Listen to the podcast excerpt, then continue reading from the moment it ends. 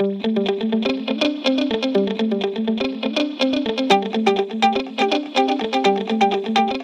OT geniuses. My name is Jessica Lopez Hermanton, and I am the creator and founder of OT Genius. And you're listening to Pre OT Secrets. On this show, we talk about how to get into occupational therapy school, how to do it in the most financially savvy way. And we also dive into the stories of pre OTs, current OT professionals, and students to learn how they got in and what their experiences were like. And so we're here to inspire, motivate, and encourage you throughout your OT journey and show you how you can be a successful OT school applicant and become the OT that you want to be. Now, on to the show.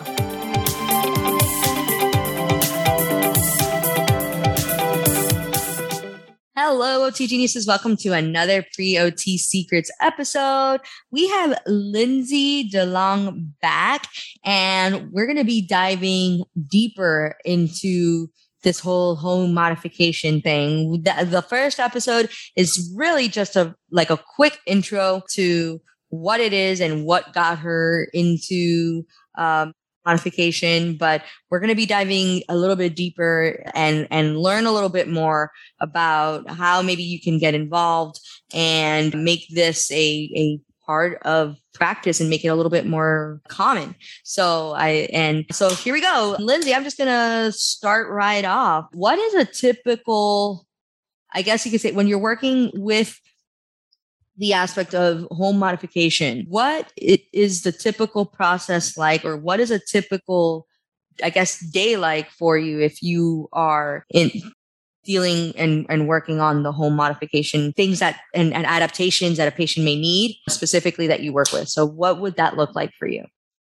So typically, if I'm being called in to do a home modification evaluation, they're usually called some sort of, they usually have a title like a fall prevention evaluation or Medicare will, will pay for some of that. So some of what I do is figure out what the payment source is going to be. So I have to start there. If I'm going to be doing something out of pocket, there's a lot of discussion up front about expectation because if somebody's paying for my services out of pocket, which is quite common in home modification land, then they're going to want to know what they're getting for their money. And traditionally speaking, a out of pocket home evaluation, we just, we can just call it that home evaluation is going to be me going to the person's home.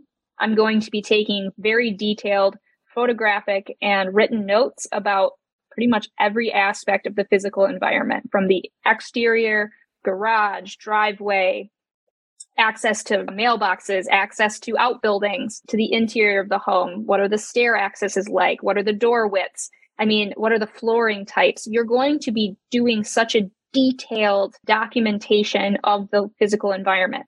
The piece of this that makes it extremely skilled and why it requires a good deal of time to get good at it is because what makes OTs great is we take that observation of the physical environment because anybody can look at a physical environment and, and take measurements and do that. What makes it an occupational therapist's job is then we will take that information and link it back to the person who is residing in this home? What are their physical limitations? What's their prognosis? Do they have caregivers? Do they have family living in that home? What's that dynamic like? So we're going to tie that, and I will bring this up a couple times, but the PEO model, the person, the environment, the occupation, we're going to tie those things together, and I'm going to create a written document, I mean, many pages long, that ties all of that together. So initially, that first visit, when I do my home evaluation, the time that that takes is usually somewhere between two and three hours that I spend in the person's home for that initial visit. I may seek additional clarification on certain systems within the home if I need to. It's it's entirely possible, and in some of these cases, you're finding homes that are in disrepair. So you need to document any areas of concern when it comes to plumbing issues, electrical concerns, you know, just general issues with the structure of the home. Do we have any need to bring in somebody who can specialize in that as well. So we start to talk about referral processes and give people kind of some insight into what can happen. I am a big proponent of fixing what I can fix right away. Okay. Mm-hmm. So sometimes, sometimes in that process, we'll identify some really quick fixes that like I may have in my car, you know, oh, we could just add a little bit of the, you know, Dycem or a little cylindrical foam here and we can you know, grab a, we can put a grab bar here. And I'm trained to do the installation of basic medical equipment. So maybe they have some medical equipment in the house, but they've never installed it correctly. I might do that on that initial visit. I like to right. leave people better off than when I started. I don't want to just show up, slam them with a bunch of information, make them overwhelmed, and then disappear. That's that's something I do specifically. So that's kind of that initial, kind of overwhelming, very labor intensive visit. Then I go back to my car, either go to a coffee shop, go home, and start writing. And it can take me anywhere from three to, I mean, I've eight hours on the more complex home situations to write up a detailed home evaluation recommendation, basically report. And then that report gets issued to the patient. It gets issued to, if there's a case manager involved, that's common with like especially pediatric or workman's comp or auto cases. There might be a, so there may be some sort of middle person who's dealing with insurance coverage and anyone else who needs that information, a contractor, so on. So that begins that process of getting funding, getting people lined up. So all in all, a single home project can take is like a full-time job when it's going on. And I usually only take on maybe two or three of those a month mm. because of the volume of work. So it's a very different looking process than traditional yeah. patient care.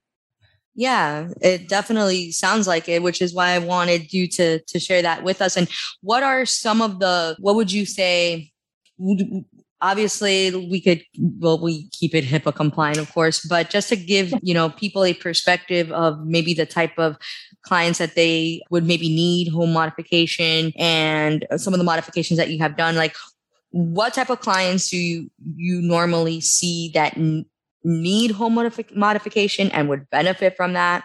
And what are some of the most common things that you have modified? I mean, I have a few things that come to my mind already as a current OT sure. that I would like, I could maybe just modify off the bat. It depend, like, you know, I, so a little bit of like about my academic background when I was in school, we had to do a home modification project as part of an assignment. And I had to find somebody in the local community that needed some changes. And don't ask me how I even came across this person. I think it was just someone. Yeah, that's how it was. I was actually so there because there is a disability resource center at our university. I, I had met this individual and he was in a wheelchair or is still in a wheelchair. And he and I were talking, and he already had a lot of modifications just based on him having his diagnosis already for quite some time and already having therapists who have gone to his setting and have made their recommendations. And, but it was still really interesting to go in there and see what modifications they already did have and what modifications were already made. For example, the light switches were already there. And, and so that was really, really cool to see. I saw like just the, the bed, but I was, I don't remember what recommendations per se I made for that assignment because it was such a long time ago when I was a student. But I rem- like I, I remember that there were still some things that I was able to catch and be like, oh, this could be better and that could be better. And I saw, I remember actually now that I think about it, even just the, the, the um, the shower incline in order for to to for, to make it safer because it, it was the the the way that the incline was it just made it harder for the individual that maybe was pushing him into the shower room to even get like push him like up. So i remember that it was just so steep i'm like there's no need for that I, I, don't know what and, and not to mention that if you're coming down and the, the, the patient just comes in the wheelchair and just starts sliding off. But I remember seeing that and I'm like, yeah, that does not look safe. I don't know who made that modification or made it that high, but it was really, really steep. So I remember just probably not an OT. probably exactly. So, but I just remember thinking, I'm like, what? I'm like, thank you, but that was really not helpful for the patient. But anyway, so I saw that. But what are some of the common modifications that you make? Like, what are so some of the most common very, ones that you see? Yeah, so it's really common to one of the most common things that any home modification expert is going to get called in for is to do fall prevention evaluations. These are a less intensive version of a true huge home evaluation. These ones are clearly focused on fall prevention, which I love. And it's something that's actually covered on a lot of Medicare Part B insurance coverage plans. Yeah. So this is something that's actually a covered benefit for a lot of seniors.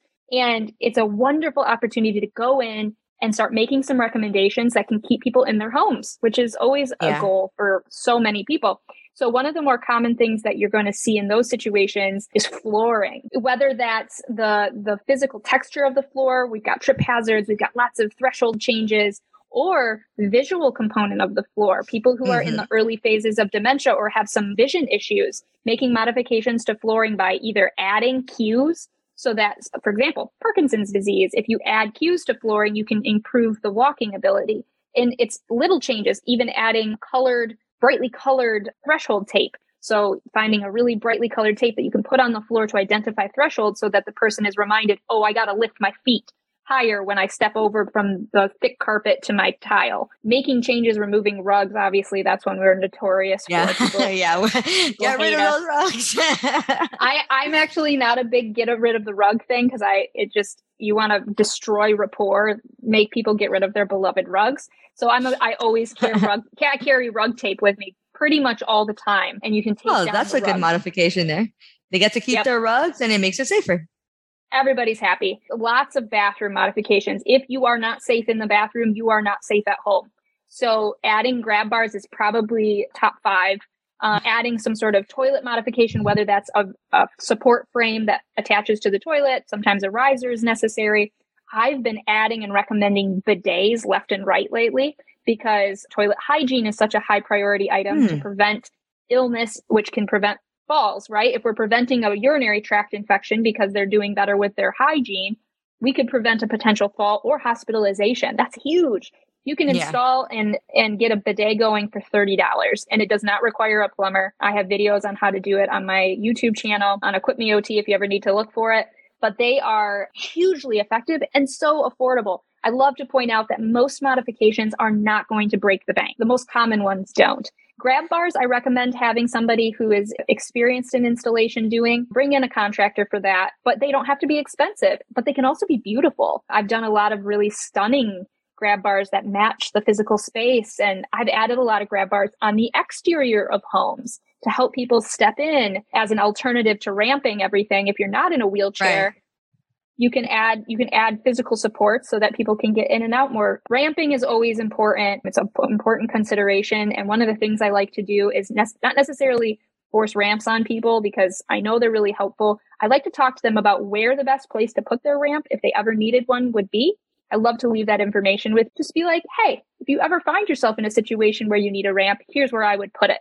So leaving people with the the proper rise and run as you were referencing people doing ramps that are like straight up I like to be like, okay, there's a very specific mathematical equation that goes into making an appropriately angled ramp. So just really a ton of information so that people can start making the decisions themselves on what they want to do. That's a very different aspect, I guess, of home modifications is like, they're not going to do all of the things you want them to do.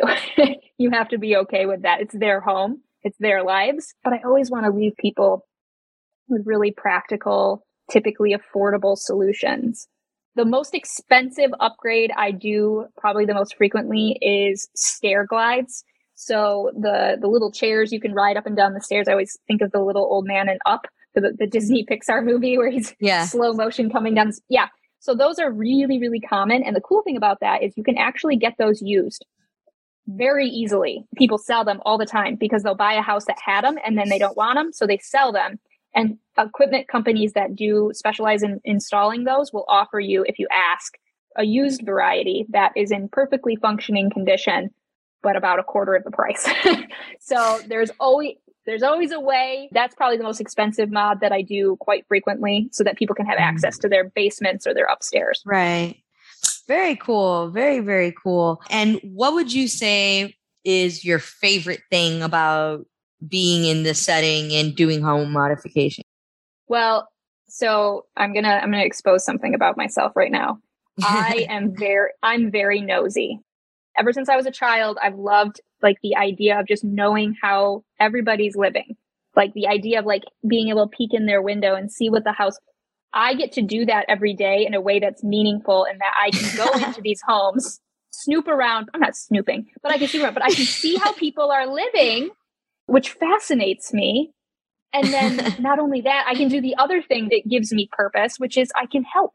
I can be in your home. I can feel a part of your world for a little while because I think that connection is what fuels me. And then I can help you stay in that world, stay with that sense of home that for so many people is so vital to their to their just general well-being. A lot of people give up hope very quickly when they their world gets smaller and smaller in their within their own home. They I have walked into so many homes where people are isolated to a single room because mm-hmm. no other space in the home is accessible for them. So when we can open that world up a little bit for people, give them access to the garage for heaven's sakes, give somebody access to that absolutely favorite potting shed where they love to do their gardening tasks and say, Hey, we still can do this. We just got to make a few modifications. Watching the light come back into people's eyes when you give them that opportunity is what it's all about. I mean, that I would, I would do that for free for the rest of my life. And I often do. I'd give a lot of unsolicited advice when I'm out, out, out and about, but it really matters. And I think doing something that has that much meaning for people and is so intimately part of our fabric as humans is just incredibly powerful. So I, I cannot state it enough that this stuff matters and it's so important to even if you're not interested in going in and becoming a true home modification specialist respecting this aspect of the mm. human existence is so important to really truly absorb as an occupational therapist. This is what makes us unique. This is what gives us a lot a superpower I, I think. We give people a lot of hope through this process and i i cannot understate how much i love doing it very cool that's very very powerful so for we were kind of talking a little bit beforehand how there is a need for people to just dive into more home modification as occupational therapists. So I want to hear a little bit more. Why why do you think that maybe I guess you could say the opportunity is is lacking? Could you dive a little bit into that? Funding is always a big challenge when you're facing home modifications. Equipment is rarely covered under insurance, if ever. The actual physical changing of a home's the space, adding widening doors, changing flooring, adding ramps is often a gigantic pain to try to get coverage for. So most people are going to have to balance that with paying out of pocket. So as the therapist, we have to balance and respect the fact that these people are already on limited budgets. So finding ourselves, we need to get paid, right? We need to get paid for our expertise. We need to get paid for our, our knowledge, but there's already tightness in the budget. So that's part of the reason why there aren't a ton of us out there. There is opportunities for OTs who are intrepid and willing to work through the challenges of finding the payment sources, but you got to be ready to hustle. It's a lot less straightforward than getting a job at a skilled nursing facility or acute care or an outpatient clinic where that paycheck is going to come every week or every two weeks and you know what it's going to be and it's extremely consistent work. This is inconsistent and a little bit financially it can be stressful because it's just not as simple as some of those other pieces. Now, that being said, that doesn't mean that there aren't opportunities to do really well if you are willing to put in the work and the effort. But that's just something to be aware of. You can do this work while also being employed as like a home health therapist. Now, I will put a little soapbox moment. This is kind of a thing for students to be aware of. I rarely recommend students go into home health right away. You've probably heard people say that you can do it, but make sure your mentorship is profoundly good because you are extremely on your own and autonomous as a home health therapist. But home health is a place where if you are passionate about home mods and this kind of thing, but you want something more stable, you can do that. What I do is a little bit more out of the box, but I have a I have the ability to be more entrepreneurial and a little less consistent with my finances because of my situation. And I do not take that for granted. I'm very fortunate to be able to do that that's just not going to be the case for everybody. So that's a very like the reality of the situation. I don't get benefits for what I do. It's out of pocket frequently. You know, there's just a lot of considerations for how that this process can be done. It's just not going to be for everyone.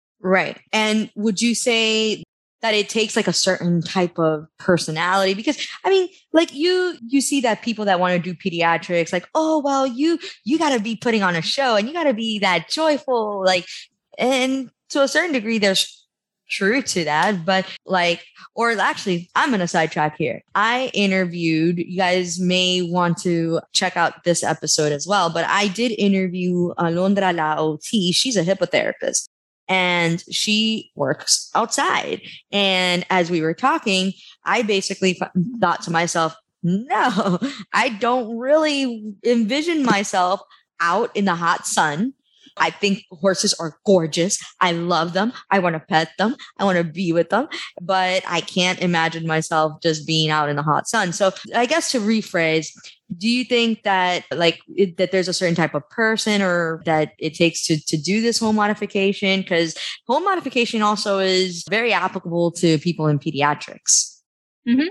absolutely and there needs to be more pediatric specialists who go into home modifications i am not one I will openly admit that when I work on pediatric mm-hmm. cases, I'm very out of my element. I usually call in somebody to help me, but that, that is very true. Home modifications, the, the thing that is probably, I love it, but I also have, it's a love hate relationship. Okay. Cause one of the things with home modifications is you best be, nothing happens quickly. Nothing. If you've ever mm. had a, a remodel done to your home, if you've ever waited on contractors and subcontractors, that process is heartbreakingly slow.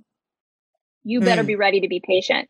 And so if you're somebody who likes to see quick instant results, you feel you build on that, like you like that, you like that process. This is going to be hard work for you. You're not going to enjoy it. There is so much time spent waiting for a phone call, for a piece of equipment to arrive. You're telling people to be patient. You know, it is that part of it is it will push some people out. If you are patient, you can hold out and make it work, but it is, it's painstakingly slow for the most part. If you've ever worked for the VA, for example, which is where a lot of modifications get done through, the VA does not move quickly. It is a it is a large bureaucratic organization. Medicare and Medicaid do not move. So it's definitely a hmm. painstakingly mm. slow process. So you got to be very patient and you have to really, really want it. Because if you don't really care that much, you'll just wander off and find something more interesting to do with your time.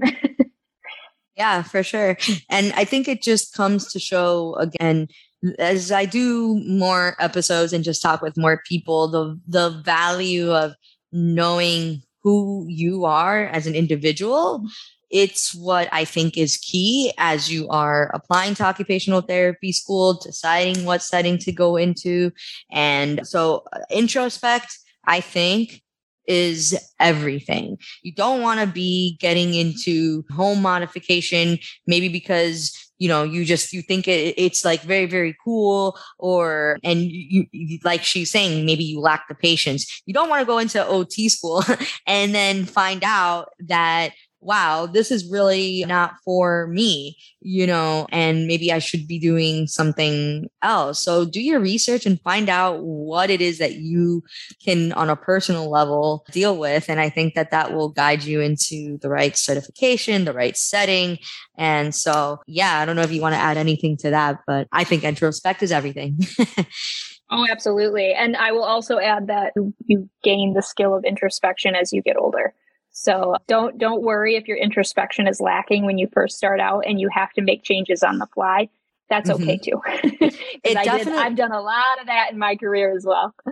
Yeah, and same and same here. You know, it's because I, I mean, when when you're younger, you just want things to go. You're like, okay, I want this career, I want to be here, and and let's just make things happen. And you're just moving as quick as you can, and you're not really, you know, sometimes taking the the the time to really even think about is this right for you. But it does come with age too, as well. But it all and and and uh, I just also want to challenge you. If you are young, maybe you're 18 and you're thinking, okay, in four years I'm going to apply to OT school take some time to reflect on things. There's nothing wrong with that. You know what I mean? And like she's saying, those skills do get better. You don't have to like go to OT school right away. Maybe just because you have a few other pre OT friends that are applying right away too. Like, you know, take the time to really get to know yourself and what it is that you're getting into and what you can do, which is why I'm doing this podcast in the first place. So this is one of the things that you can do. I hope that you love it, the whole modification aspect of it, right? And you see the value that it can bring to people's lives. Like, you know, I, when I was a student, I had the privilege of doing my field work at AVA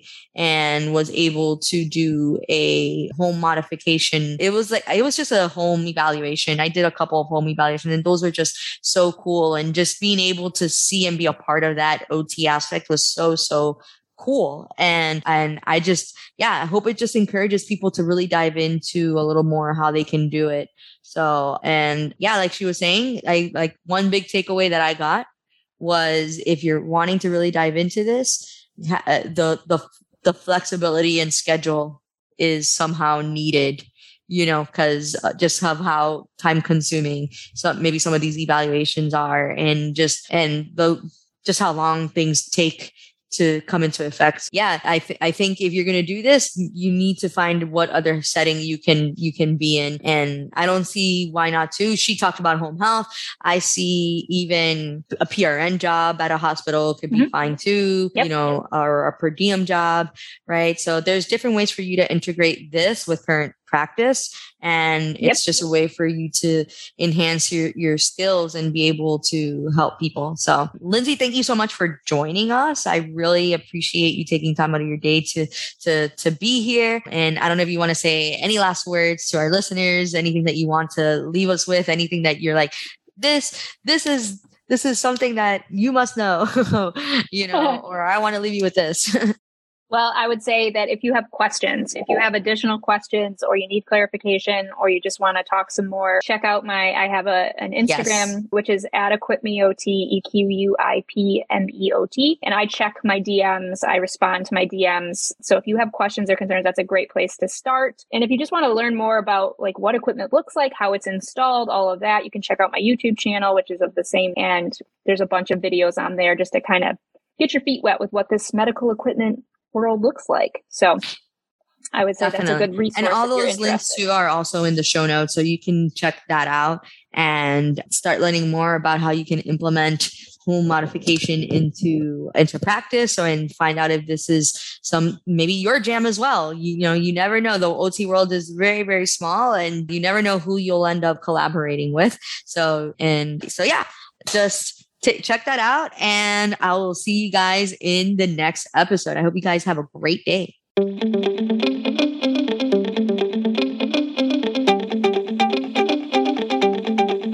Thank you so much for joining me and taking time out of your day to listen. We hope this has been valuable and will get you one step closer to being the occupational therapist you want to be. You can check out all of our resources and social media platforms on otgenius.com. The website again is otgenius.com. If you wish to connect with us, you can do so by booking a consultative call on the website or even find us on Instagram. The handle is at ot.genius, and you can there join our monthly newsletter and stay up to date on all the things we are doing to help you succeed. We hope that you have a great day and thank you again for listening.